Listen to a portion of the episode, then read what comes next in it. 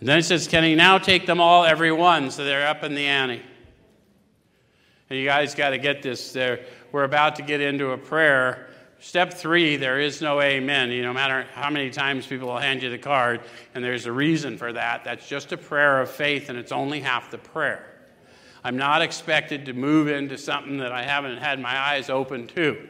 So by the time I say the seventh step prayer, I better have made sure I'm ready to go through with the amends process and all the things that's going to entail because now there is an amen. I'm asking for agreement. Does that make sense? And now I've got no more excuses. I see the harms I've done.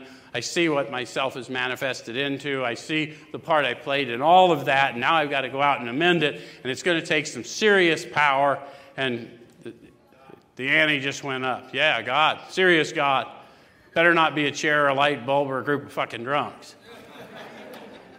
Better go in, in and through me. Yeah? All right, so